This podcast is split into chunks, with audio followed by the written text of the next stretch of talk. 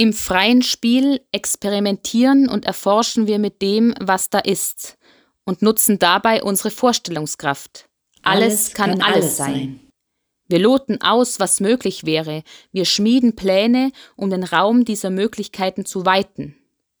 Im Prozess erschaffen wir dabei neue Denk- und Handlungswege. Wir lassen kommen, was kommt und, und spielen mit, mit dem, was da ist. Was da ist. Der Raum des Spiels lässt andere Positionen zu.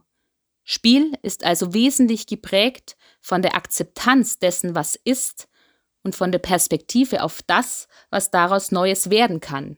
Ohne Angst. Wir brauchen das Spiel als energische Haltung, um in der komplexen Vielfalt einen neuen, passenden Weg zu finden. Spielfreude ist uns von großem Nutzen.